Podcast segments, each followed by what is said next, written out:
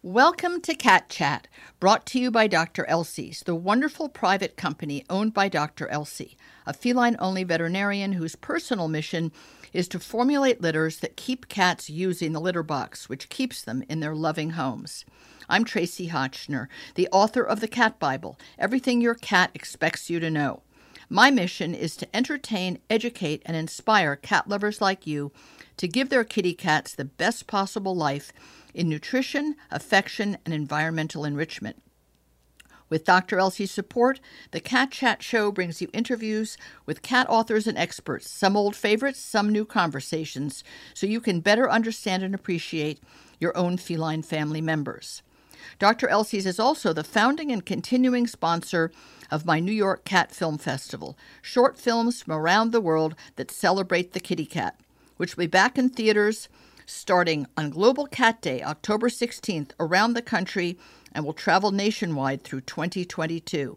Meantime, thanks to Dr. Elsey's, you can now see streaming versions of earlier festivals for free on Tubi TV. Well, this is great fun. I have a new cat friend on the other side of the world in New Zealand, a marvelous young Kiwi named Molly Kelsey, who has the cat connection, and she helps people with their kitty cats. Molly, this is so great that you've carved out this life for yourself as a young woman. You you're a cat counselor. How did you come to this wonderful profession? Yeah, it's been a wonderful journey and I want to thank the cats I've met along the way who have made it possible. I um, started off actually vet nursing when I was fresh out of high school, and after a few years, I moved into a more administration role. And I was, I just wasn't getting the connection and impact that I wanted. And through my interactions with cats over the years, I did notice an alarming trend of cats whose behavioral needs were just not being met and as a consequence, they were having behavior problems, health problems, and owners just weren't equipped to deal with them. So I decided to go back to university. Um, wow. Two two years later, yeah, I finished, and here we are now. Well, when you went to university, are there courses in university on feline behavior or animal behavior in general? Yes, there are. Uh, in New Zealand, there's nothing for cats. We do have some universities that offer canine training, but for cats, I studied via distance with a UK based provider, um, which a lot of people are doing now with COVID anyway, so it right. worked out quite well. Isn't that something? So you decided to do it in a very organized way not to just sort of hang up a sign and say, Do you have a cat problem? Let me help. You decided to really educate yourself so that you would feel confident and people would have confidence in your advice. Definitely, because the industry has very little regulation. That's right.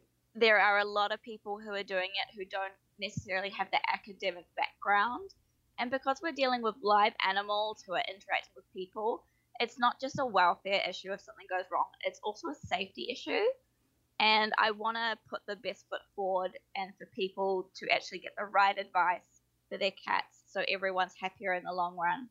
It's, I'm very impressed because yes, it's an unregulated industry in the United States too, and people just sort of put words that have the word cat or feline in it, consultant or you know behaviorist, and it, it's just based on made up words because there is no regulation of the industry. So to set out to do it properly from the beginning is impressive because I'm sure you had a gift without that extra training in how to read cats' behavior and the kind of advice, which some of it's just meat and potatoes, isn't it, with people? They just don't know simple things about cat body language or litter box issues and how people are contributing to problems without even knowing it. And yet you decided to go the full distance and really get the, that degree, if it's called a degree in New Zealand.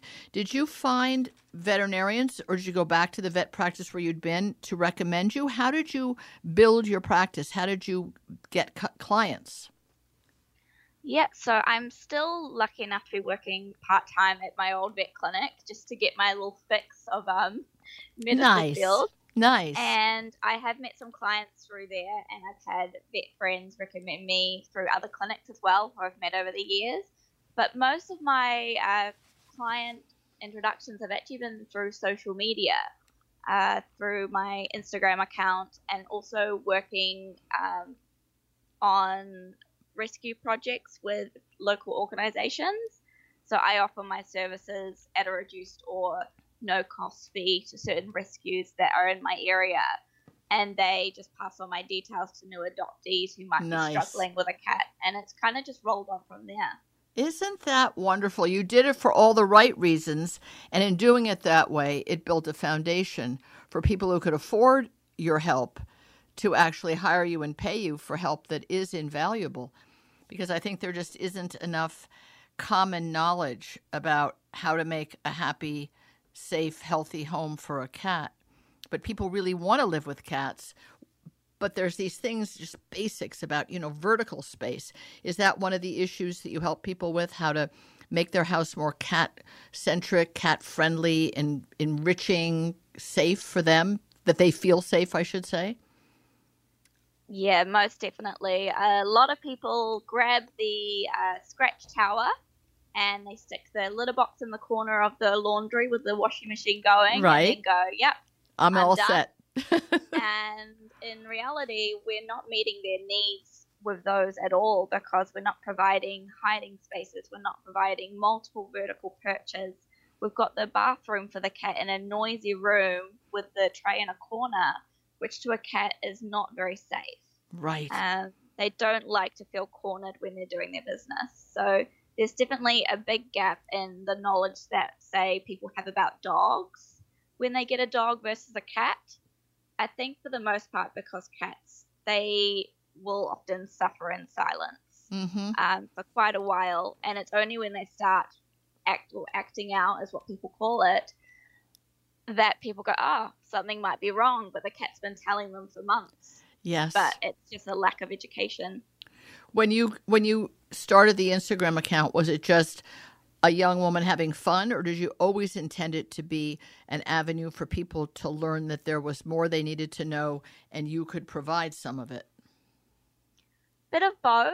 Um, it made me spend a bit less time just looking up random cats all the time to follow. my um, my partner just rolls his eyes whenever I'm like, "Did you see this cat?" And he's like, "No, I, I have a life, Molly." And so it provided me with a bit of a more um, strategic use of the app. And it's been nice to connect with other cat lovers and other people that work with cats on a professional level, especially because with New Zealand being, you know, so removed from the rest of the world, social media lets us connect no matter the distance. It, it's it's a wonderful bridge for advice, for information, for support. We don't think of that. You know, we live, we that might live in some part of the world that is more populated and not quite so distant, feel as if that you know you could reach out and touch a cat person, but probably in New Zealand. Which is one of the beauties of it. You can't really reach out and touch much of anything, which is one of the beauties of it, that it's not crowded, that it's not overpopulated. I guess COVID has made it even more insular because you were locked down, but then you weren't necessarily locked down, but the rest of the world was shut out. Did that change what you were doing with cats? Definitely. Um, when it comes to working with rescues, I am doing purely online consultations. Um, at the moment, the city I'm in, Auckland, is in lockdown still, so I don't see kidding. that changing for a while. Yeah, it's been about Mm. three months now. Wow. Yeah, and when it comes to visiting clients in their homes, I can't do that at the moment. So I'm also doing video conferencing with owners, which has been a bit of a learning curve for some of my clients because they're not used to doing it and it can feel quite um, disconnected because you're not there in the home. Um, but we've made it work. We've made some adjustments to how we operate, and yeah, it's just it's just been adapting. Like everyone's been adapting, and it's you know I've learned a lot over the course of the last few months. How hard is it for someone who's youthful and, you know, full of life and energy and probably would love to have a more, whatever we mean by normal social life? Mm. What's it like to be sort of shut, shuttered? When, is your lockdown so strict that you can only go out to a grocery store?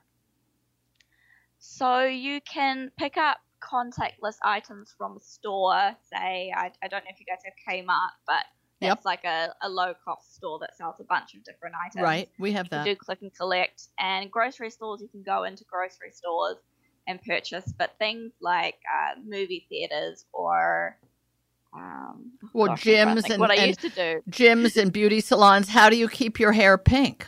Me also. Mm, Your hair is all pink. My hair is only a little bit of pink in the front, but I would be uh, out out on a. well, How will I? How will how would how do you keep it pink all on your own? Oh, I've got a lot of regrowth at the moment. um, it, it honestly makes me feel ill just looking at it. I So the hair salons, they're slowly opening up. I think it's in December, uh, with very stringent rules in place with masks and everything.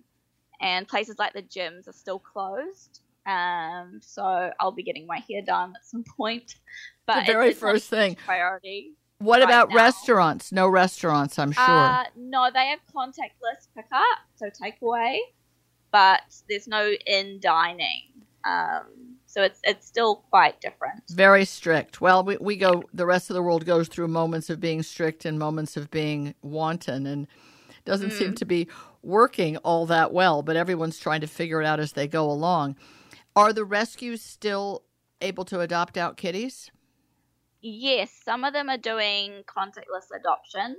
I think it's just up to the board who run the rescue as to what their policy is. Some are still doing it. The few that I know and are involved with are still doing contactless. Um, and it's actually worked out quite well because it frees up a lot of the administration time for the teams because the people who are adopting just interact in liaison with the foster family. Oh, and right. Then, yeah, so because with New Zealand, the majority of our rescues operate with a foster network, which is really good with lockdown because people are home more, so they're available to look after, you know, litters of kittens and things like that. Um, so rescue and adoption are still going ahead, but it's very hard with kitten season here because vets are obviously operating at a reduced capacity with all the protocols in place to protect the staff.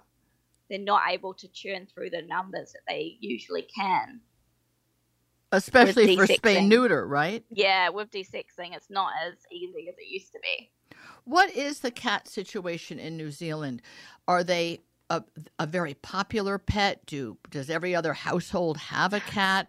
Are there a lot of feral cats, community cats Mm. that are looked after by a TNR group, or are cats viewed as a, a terrible jeopardy to, to bird life and, and looked at negatively? For example, in America and Hawaii, there's a, a huge problem with enormous co- colonies of feral cats. The TNR people want to TNR them, but the wildlife people are very worried about the birds. How is that in New Zealand, that whole attitude to cats? It's a similar situation. Um, in New Zealand, cats are our most popular pet by far. Um, the last time I checked the numbers, registered cats they estimate about 1.2 million in the country, and this is a country with just over 5 million people, the top of my head. So if you think about that, that's a lot. That's a of lot cats. of cats. And, those, are just the, owned registered ones, right? Those Not the ones the that. owned ones. right. Yeah, versus eight hundred thousand dogs. So there are a lot, a lot more cats. And with New Zealand, the majority of cats are allowed inside, outside access. They're not contained in catios or indoor or cat-proof fencing. So there is a lot of predation done by owned cats, not even touching on the feral or colony cats that are being I looked see. after by TNR groups. So there is a big shift of some people being against cat ownership or wanting to have very stringent population control of unowned cats versus I call them cat people, but just people who have cats and you know think butter wouldn't melt. Um, so it is a bit of a problem here because we have so many native species Correct. that evolved without predators like cats. We've got kiwis and other birds like that that just stand no chance um, against wild cats. So it's a, it's a very tenuous situation here at the moment. Um, we've got people that are trapping cats, and there's also people trying to push legislation against TNR um, for population control. So it's a very tricky situation. That's what I thought, and I knew there was. I think it was New Zealand, but maybe it was Australia, where there was very recently in modern times, within a year or two, that there was a bounty being given for people mm. who scalped cats. Was that New Zealand? I know Australia did a mass extermination. Terrible. Um, that was it was huge, and it, it, didn't even touch the surface. It um the feral cat problem in Australia makes New Zealand's look a lot less severe. Um, but they've got a whole lot more land, and yeah, it's just the problem is this, they cause a lot of damage, but they're just doing biologically what they're required to survive. It's not their fault, but yeah, it causes so much damage. So there's so there's definitely a controversy, and it's interesting because the idea that cats should be indoor outdoor is the British idea. The Royal mm. Society for the Prevention of Cruelty to Animals. If you want to adopt a cat in England, even if you live in the heart of London, I just know this through a dear friend who was a cat person. She was actually the editor of, of my book, The Cat Bible, before she moved to England and, and became British eventually. and you had to certify that your cat would be allowed out a certain number of hours a day in the in the heart of London. It was mm. like considered, uh, you know, inhumane, not good animal husbandry kind of thing, to let the cat, to make the cat or keep the cat only indoors. So there are so many different points of view about it, but it's it must be hard to be a cat advocate in a country where there's so much anti-cat sentiment. It must be complicated, and it's and it's not a straightforward there's only one right answer. We know that mass extermination of dogs or cats, whether it's done in China or in Australia, does not work for a variety of reasons. It's simply not an effective solution, leaving aside whether it's humane or not. So I'm glad that you're there. We're running low on our time, Molly Kelsey, but you, as the cat counselor, are doing wonderful work in New Zealand. I think you're a real testament to what someone can do when they just set out to do something well and it's I think it's a great life's work, and I and I hope you continue to do it and continue to advocate for cat people and cat cats because I think it's it's great, and the more knowledge that's out there, and the more of a support system and a community you make, the better the world will will the better off the world will be. So thank you for what you're doing. Oh, thank you. It's been wonderful chatting with you. Is there any chance you're going to come to the U.S.? And, oh, and never mind. That's a stupid question. Of course, you're not coming here. You can't even leave your apartment. Never mind. That was a dumb question. If you ever come to America, we, would love to have you here. You're you're absolutely charming, and the work you're doing is great. So thank you so much. Sounds great. Thanks for listening. I hope this conversation has deepened your understanding and affection for cats everywhere. It's been brought to you by Dr. Elsey's, which has broken new ground by creating a healthy, dry, and canned food for kitties called Clean Protein, which is inspired by the protein levels found in a cat's natural prey. I recommend that wet food should always be your cat's primary diet, but clean protein is the first dry cat food I believe can be a healthy choice if you want to feed dried food, even as part of your kitty's diet.